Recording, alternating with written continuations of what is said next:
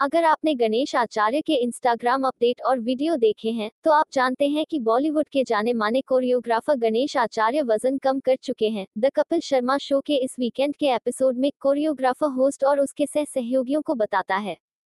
जब वह खुलासा करता है, काफ़ी लापरवाही से कि उसने अट्ठानवे किलो वज़न कम किया है। कोरियोग्राफर ने कुछ साल पहले तक 200 किलोग्राम के करीब वज़न किया था। सप्ताहांत के एपिसोड के प्रोमो में दर्शकों को उनके परिवर्तन की यात्रा के बारे में अधिक कुछ नहीं बताया गया है। लेकिन कपिल शर्मा लगभग तुरंत मज़ाक उड़ाते हैं और कहते हैं, छोटे शहरों में ऐसे लोग हैं जिनका वज़न सिर्फ़ छियालीस किलो है। आप दो लोगों को गायब करने में कामयाब रहे। कपिल शर्मा ने कहा।